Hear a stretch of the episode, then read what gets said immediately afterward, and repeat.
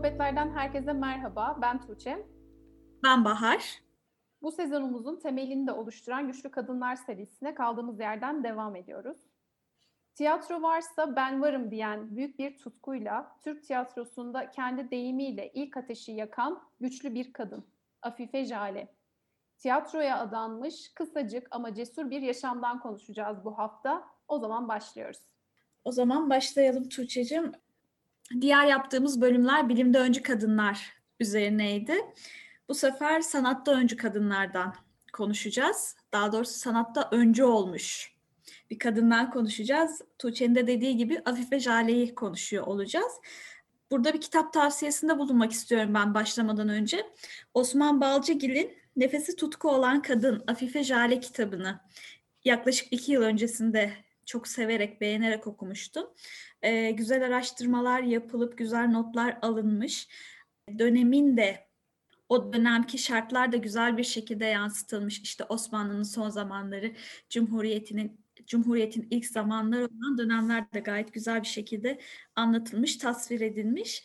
Özellikle de tavsiye ediyorum bu kitabı okumanızı. Instagram'da da zaten paylaşmış olacağım bu kitabı. Bu kitap üzerinden konuşuyor olacağız genel olarak bilgileri.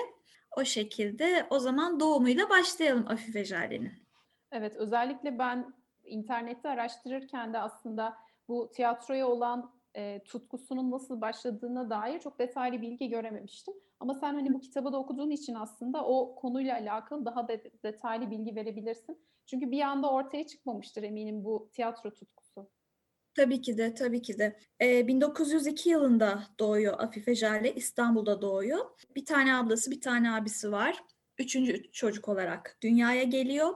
Annesinin babası olan dedesi Doktor Sait Paşa isminde birisi. E, Sait Paşa oldukça aydın, oldukça böyle sanata düşkün birisi.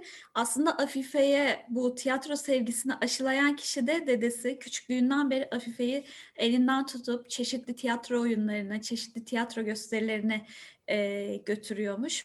Ve küçük bir çocuk tiyatrodan ne anlar ya demek yerine gayet onunla oyundan çıktıktan sonrasında oyun hakkında kritik yapıyor. Oyun hakkında işte konuşuyorlar. Şöyle yaptılar ne kadar güzel oldu. İşte burayı şöyle yapsalardı ne kadar iyi olurdu falan şeklinde de oyunlar hakkında kritikler yapıyor aslında küçük Afife ile birlikte. Afife'nin zaten yeteneği de var aslında tiyatroya. Yani sadece tek taraflı izlemekle kalmıyor. Bir taraftan da şöyle bir şey var. Dedesinin konağında işte sandalyeleri diziyor mesela kendince küçük bir çocukken bile bir tiyatro sahnesi oluşturuyor ve bu tiyatro sahnesinde e, oyunlar sergiliyor ev halkına. Kendilerini e, sürekli işte hadi benim şu oyunum var bu oyuna gelin diye dürtüklüyor yani. Kendisini izlemek zorunda bırakıyor aslında bir nevi ev halkını. Tabii ki de e, dedesinin çok hoşuna gidiyor bu hali Afife'nin. Ancak bir taraftan da içi sızlayarak izliyor torununun büyümesini, tiyatroya olan aşkını, tiyatroya olan sevgisini. Çünkü o dönemde Müslüman kadınların sahneye çıkması maalesef yasak. Ancak e, kadınlar matinesinde, kadınlara oynanan oyunlarda belki olabilir, olabilecek bir şey bu. E, şöyle, Afife'den öncesinde zaten e, küçük kız çocukları birkaç defa tiyatro sahnesine çıkıyor. Ancak yaşları küçük olduğu için herhangi bir tepki almıyorlar ya da herhangi bir şey almıyorlar. Ama Afife'nin sahneye çıkmasıyla zaten e, kıyametler kopuyor. Oraya da geleceğiz yavaş yavaş. Küçüklüğü bu şekilde geçiyor. Gayet keyifli bir şekilde büyüyor. Diğer taraftan babası biraz muhafazakar birisi. Annesinin ve annesinin babası olan Sait Paşa dedesinin aksine babası biraz daha böyle disiplinli, otoriter ve muhafazakar birisi. Onu da birazdan anlatacağım zaten. Afife'nin tiyatroya kaydolmasına nasıl baktın, nasıl tepki verdiğini o şekilde. E, bu o zaman anladığım kadarıyla da aslında dedesinin bu tiyatro tutkusunun oluşmasına çok büyük bir payı olmuş. E, evet. Peki tiyatro dışında sanatın başka alanlarıyla da ilgilenebiliyor mu? Ya da o dönem kadınların özellikle e, sanatla ilgilenmesine ne kadar müsait? Ee, şöyle bir şey var şimdi Sanayi Nefise Mektebi var. Güzel Sanatlar Okulu diye geçiyor. 1914'te kız öğrenci kabul etmeye başlıyor bu okul. Böyle biraz lise dengi bir okul anladığım kadarıyla. Normalde yani 1914'te işte kız öğrencileri kabul etmeye başlıyor aslında 31 yıl öncesinden açılmış ama sadece erkek öğrenci alıyor. Bu okula da genellikle gayrimüslimler kızlarını gönderiyorlar. İşte Müslümanlar çok fazla talep göstermiyor. Ancak Afife bu okula gidiyor. Dedesini, annesinin desteğiyle yine. Babası çok desteklemiyor. Burada resim bölümünde öğrencilik yapmaya başlıyor. Resmi de çok seviyor ama Afife'nin gönlünde yanan asıl ateş tiyatro aşkı. Ee, şöyle bir birkaç ilginç bilgi vereceğim.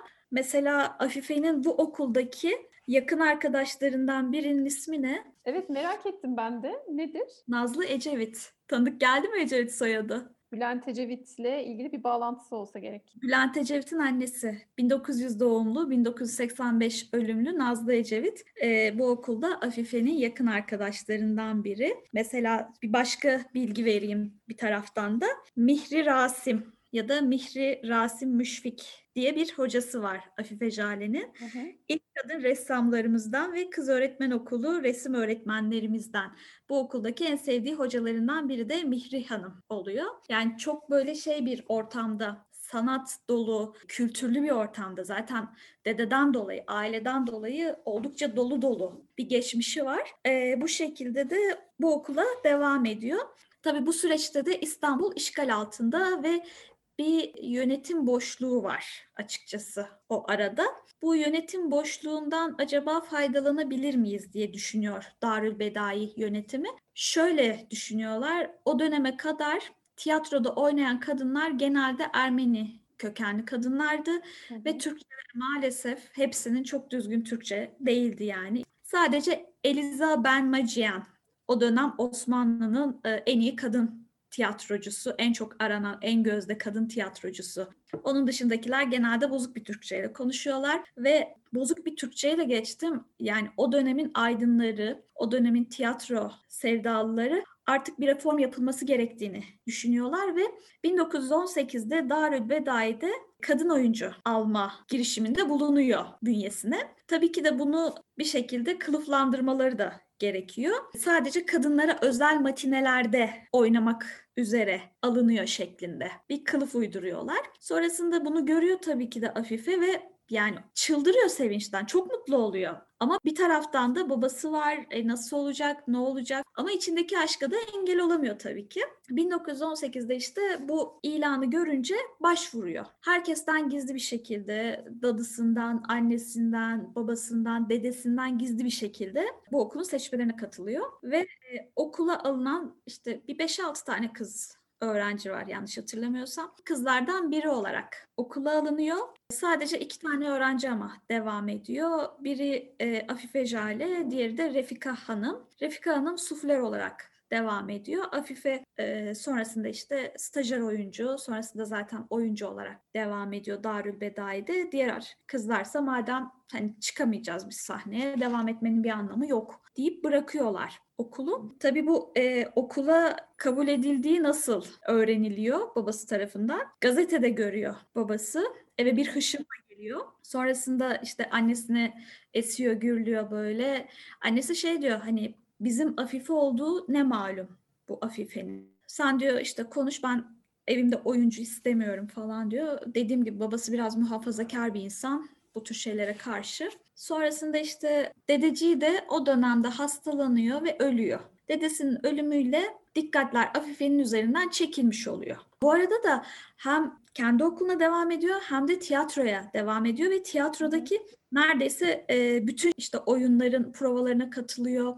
Sürekli ezber yapıyor işte. Ya büyük bir aşkla, büyük bir tutkuyla bağlı tiyatroya. Yani iki tane okula devam etmek ona zor gelmiyor ama herkesten de gizliyor tabii ki de bu süreç içerisinde. Sonrasında gazetede tekrar bir ilan çıkıyor. Darül Bedai'deki kadın oyuncularla ilgili. Babası bunu görüyor gazetede. Tabii yine kıyametler kopuyor evde. Bu sefer babasının tepkisi çok sert oluyor. Annesine diyor ki ya okulu bırakır tamamen evde oturur. Yani resim için gittiği okulu da bırakmasını istiyor. Tamamen artık okulu bırakmasını istiyor. Evden çıkması yasak olacak. Ya da bu evden çıkar gidersiniz diyor. Tabii kolay bir karar değil. Annesi için de kolay bir karar değil. Afife için de kolay bir karar değil. Ama Afife'nin zaten neyi seçeceği belli. Çünkü bu tiyatro okuluna girmeden öncesinde de hocaları da çok uyarıyor. İşte bak bazı zorluklar yaşayacaksın, sen bunları göğüsleyebilir misin falan şeklinde. Afife zaten bunlara biraz hazırdı. Çünkü dedesiyle de konuşuyorlardı. Dedesi de ona söylüyordu. Bak kızım hani izliyorsun güzel ama bu dönemde Müslüman kadınların sahneye çıkması yasak. İleride mutlaka bir gün çıkacaklar belki ama bu dönemde yasak diyordu Afife'ye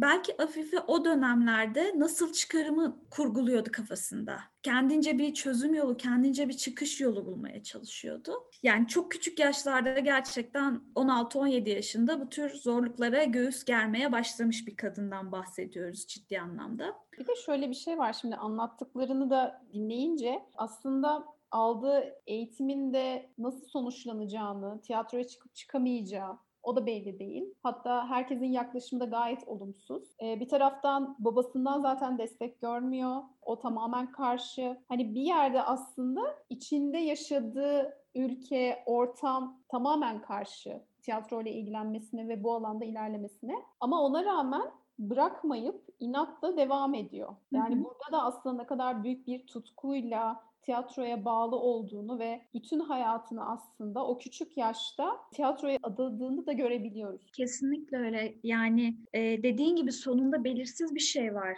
Tiyatro okuluna gidiyorsun ama işte Refika Hanım mesela baştan kabulleniyor. E, nasılsa Müslüman bir kadın olarak ben tiyatro sahnesine çıkamayacağım. Ben o zaman sufle devam edeyim diyor ki o da zaten ilk kadın suflörümüz, ilk Müslüman kadın suflörümüz diye biliyorum. O en baştan kabulleniyor ve sahnenin arkasında kalmayı seçiyor.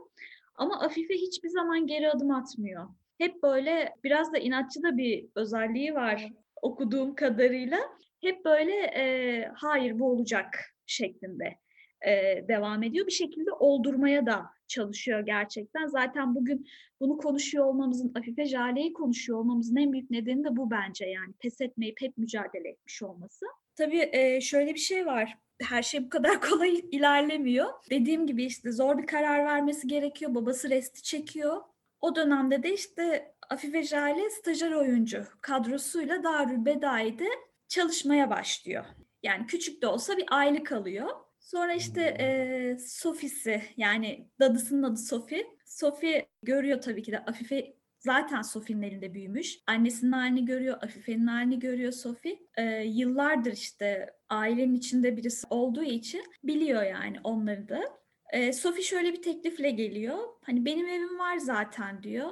E, yıllardır sizinle yaşıyorum. Hani aldığım maaşım da harcamıyorum. Bir şekilde geçinir gideriz ne olacak ki diye destek veriyor Afife'nin annesine ve Afife'ye. Böylece e, Afife baba evinden ayrılıyor annesi ve dadısıyla birlikte. İşte Afife'den o küçük bir aylıkla ve işte o biraz birikmişlerle idare etmeye çalışıyorlar. Tabii şöyle bir şey var. Afife'nin ne kadar yetenekli olduğunu okuldaki herkes biliyor. Çok ciddi anlamda bir yeteneği var ve herkes bunu takdir ediyor. Afife'nin sahneye çıkmasını herkes çok destekliyor. Afife'yi de çok yüreklendiriyorlar bu konuda. Ne kadar yetenekli olduğunu da ona ifade ediyorlar zaten. Afife de tabii ki de çok çıkmak istiyor. Ama bir fırsat gelmesi gerekiyor.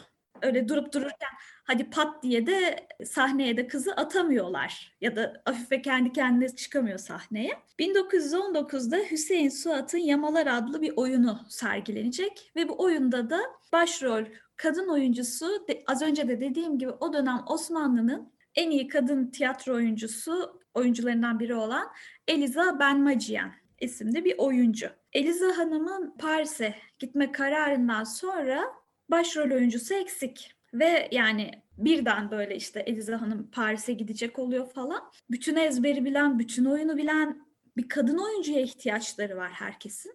E hadi baştan çalışacak, baştan bir gayrimüslim kadın bulunacak dese kimi bulacaklar? Bir de açıkçası gözlerinin önünde zaten Afife gibi bir mücevher dururken başkasını da hiç aramaya gerek duymuyorlar.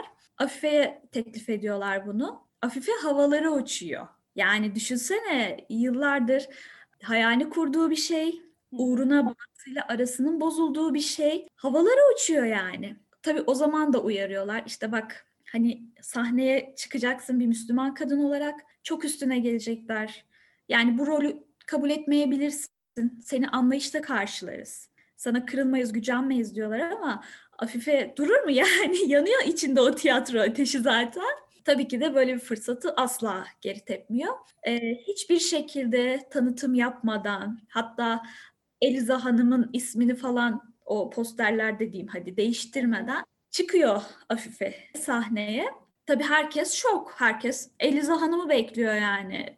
Onun yerine yeni yetme daha 17 yaşında bir tane kız çocuğu çıkıyor sahneye. Bu da kim yani falan böyle. Ama öyle bir oynuyor ki Afife oyunu. Yani Yamalar oyununun yazarı Hüseyin Suat Bey bile hayran kalıyor.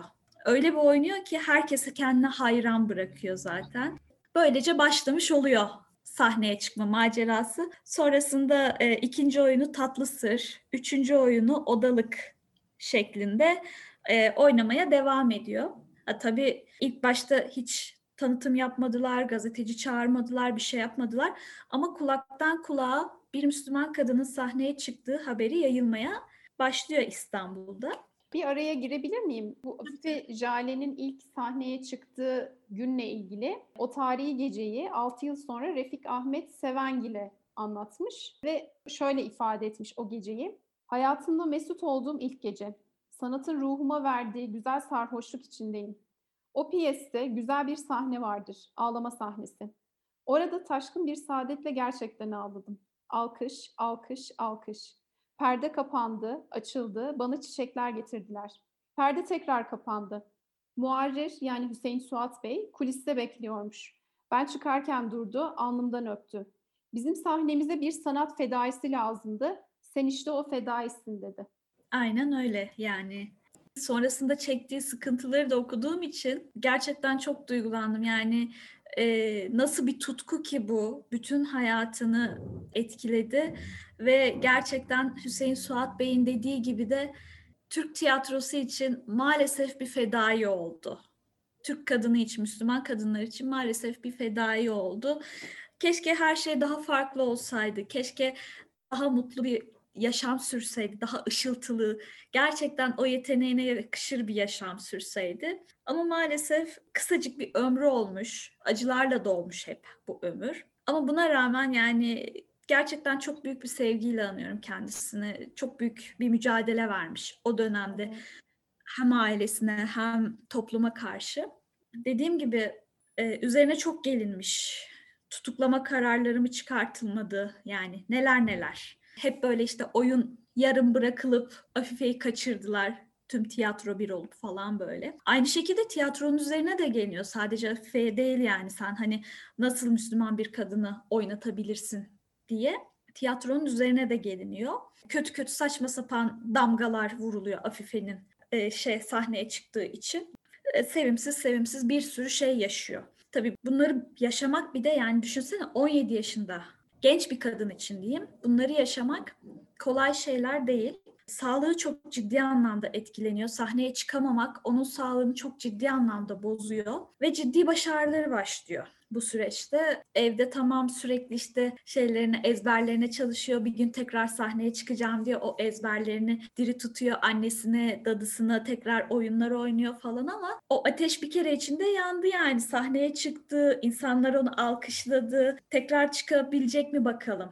Belki bunların derin üzüntüleriyle yaşadıklarının da etkisiyle çok ciddi başarıları çekmeye başlıyor ve günlerce sürüyor bu başarıları. Bir türlü geçiremiyorlar. Annesi de dadısı da çok üzülüyor. Yani biricik kızları gözlerinin önünde eriyor yani. İki kadın da bir şey yapamıyor ki ben de çok iyi biliyorum yani önceden migren hastası olduğum için gerçekten yani o ağrılar böyle kafanızı kesip atsalar umrunuzda olmayacak derecede ağrı gelebiliyor bazen. Geliyor daha doğrusu bana. O yüzden hani çok iyi anlayabiliyorum o ağrılarını. Annesiyle dadısı bir tane doktor buluyor. Sonra işte doktora gidiyorlar. Doktor maalesef morfin tedavisine başlıyor. Tabii ki ilk başta çok masum gözüküyor. Hı hı. Küçük küçük dozlarla başlanıyor bu morfine. Ama e, sonrasında Afife'yi gerçekten Afife'nin hayatını zehreden bir hale dönüşüyor bu morfin bağımlılığı zaten. Kurtulmak istiyor, vazgeçmek istiyor, çabalıyor da açıkçası. Ama kolay bir şey değil yani. Bir de 1920'lerden bahsediyoruz. Tedavi olanakları şimdiki gibi değil ki yani. Yoksunluk krizi geldiği zaman çekiyor yani o krizi bir şekilde o morfine ulaşması gerekiyor. Gel zaman git zaman zaten Cumhuriyet ilan ediliyor. İşte Canım Atatürk sağ olsun hani bir sürü reformlar yapıyor. Kadınlara bir sürü kadınlarla ilgili de bir sürü reformlar yapılıyor. Hatta birkaç yerde okudum ne kadar doğru bilmiyorum da Afife olmasaydı ben hilafeti kaldıramazdım tarzında e, bir cümlesi varmış Atatürk'ün. Dediğim gibi ne kadar bilmiyorum. İnternette okuduğum bir cümle. Atatürk'ün önünde oynamayı çok istiyor ama bir türlü sağlığı el verip de oynayamıyor kısmet olmuyor okuduğum kitaba göre.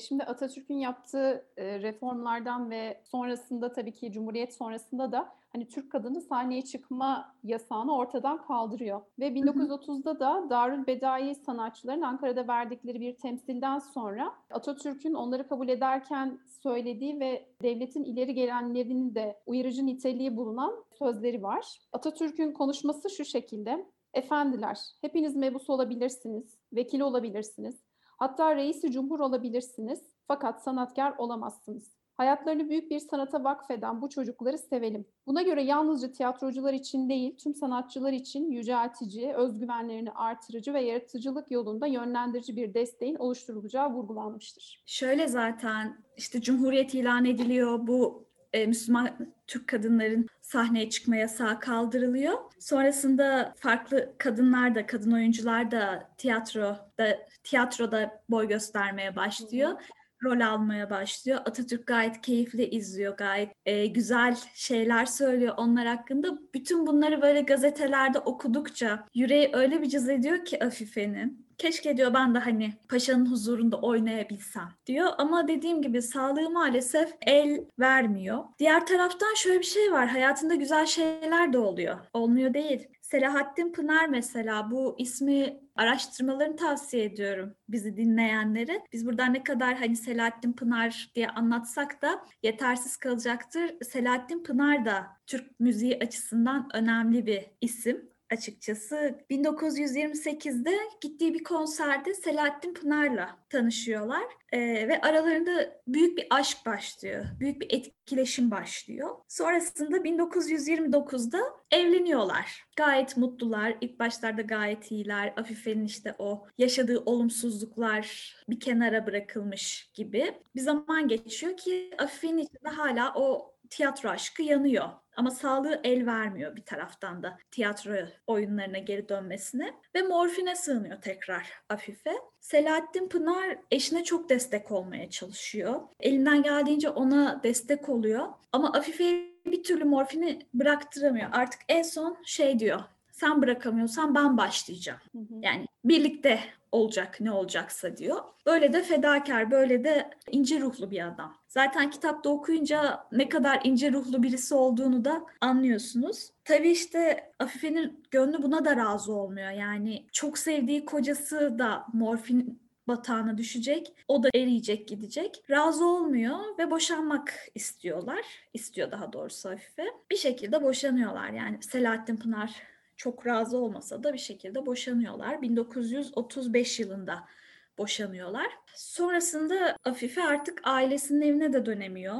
Kocasından da ayrılıyor. E çalışmıyor. Parklarda, bahçelerde yatmaya başlıyor. Yani çok hani kötü bir hayat sürmeye başlıyor artık. Bir şekilde morfin de bulması gerekiyor falan böyle. Bayağı bir acılı zamanlar geçiriyor o dönemde. Sonradan işte bir şekilde Bakırköy Ruh ve Sinir Hastalıkları Hastanesi'ne yatırılıyor. Orada işte o dönemin önemli doktorlarından Mazhar Osman, önemli psikiyatru hatta e, Bakırköy Ruh ve Sinir Hastalıklarının başhekimiydi diye hatırlıyorum. Hı hı. O ilgileniyor Afife ile. E, diğer hastalar gibi geleni gideni yok. İsmini kesinlikle söylemiyor. Benim Afife Jale olduğum bilinmesin diyor. Öyle hani gariban bir şekilde tedavisi yapılıyor Bakırköy Ruh ve Sinir Hastalıkları Hastanesi'nde. Sonrasında ise maalesef 24 Temmuz 1941'de hayata gözlerini yumuyor. 39 yaşında bu kadar e, acıyla, ızdırapla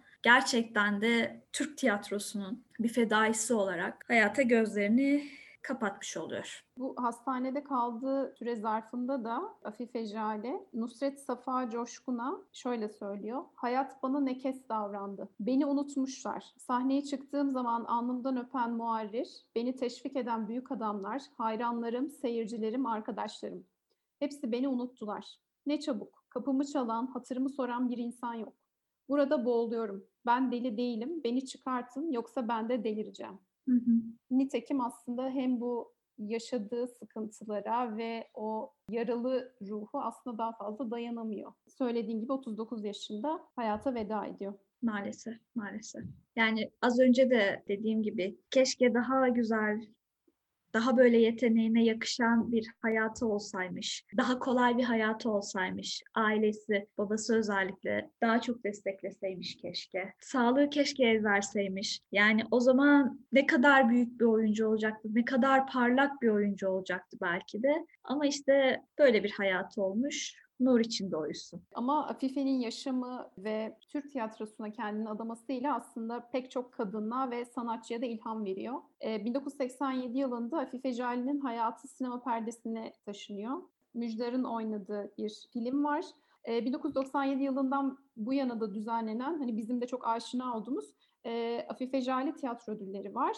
Hatta 20. yılı anısına da bu tiyatro ödüllerinin Şimdiye kadar bu ödülü alan 20 kadın oyuncu da Afife Jale pozu vermiş. Bunu da eğer bizi dinleyenler araştırırlarsa zaten ulaşabilirler. Bunu da paylaşırız Instagram'da yine. Evet. E, bir de bu yaşadığı büyük aşktan bahsederken aslında Selahattin Pınar'ın da e, Afife Jale için yaptığı düşünülen şarkılar da var.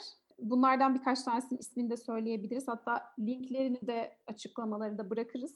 Nereden sevdim o zalim kadını? Gel gitme kadın. Aslında bildiğimiz, duyduğumuz şarkılar, sözler ama bir kere daha dinlerken aslında Afife Jale'nin hayatını da gözümüzün önüne getirerek dinlersek belki de daha anlamlı olacaktır. Bence de öyle. Ayrıca şöyle bir şey var mesela bu kitabı okuduktan sonra işte e, gittiğim tiyatro oyunlarında tabii şu sıra pandemiden dolayı gidemiyoruz ama gitmiş olduğum tiyatro oyunlarında olsun ya da Güldür Güldür'ü mesela izlerken oradaki kadın oyuncuları gördüğüm zaman Afife Jale'yi hatırlıyorum. Öyle bir yol açtı Afife Jale ve biz onu hiç görmedik, hiç izlemedik, hiç tanımadık belki. Ama e, onun açtığı yolla bir şeyler belki ilerledi. Daha kolay ilerledi. Kendisi evet çok zor şeyler yaşadı ama ondan sonraki gelenler daha rahat yaşadılar bazı şeyleri. O yüzden hani Afife Jale geliyor kadın tiyatro oyuncularını izlerken ya da kadın oyuncuları izlerken benim aklıma hep böyle. Öyle de bir anısı kalıyor yani bizde. E şimdi ilk ateşi yakan kadın dedik. E bununla beraber sınırları da aşan bir kadın. Aslında Evet. o sayede de biz bu bölümde ona yer vermek istedik.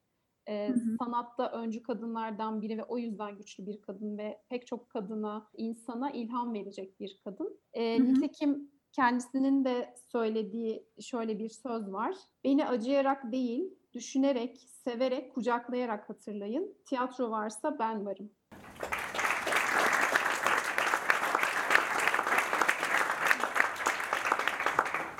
Yani senin bu söylediğin hani her tiyatro oyununa gittiğimde ya da televizyonda izlediğin şeylerde hani Afife Jale'ni aklına getiriyor olman aslında onun istediği şeyde yapmış olduğunu gösteriyor. Çünkü o tiyatroyla anılmak istiyor. E, nitekim her aslında sahnede gördüğümüz kadınla da bir yerde onun ruhunun yaşadığını düşünebiliriz. Evet, öyle. Bence başta söylediğim gibi Osman Balcıgil'in Nefesi Tutku olan Kadın Afife Jale kitabını mutlaka ama mutlaka okumanızı tavsiye ediyorum. Keyifli bir roman, keyifli bir tarihi roman. Hem o dönemin Osmanlısını anlatıyor hem o dönemin Afife Jale'sinin nasıl ortaya çıktığını anlatıyor. Ee, mutlaka okuyun. Ve bizimle de yorumlarınızı, duygularınızı lütfen paylaşın. Instagram adresimiz Atistirmalik Sohbetler.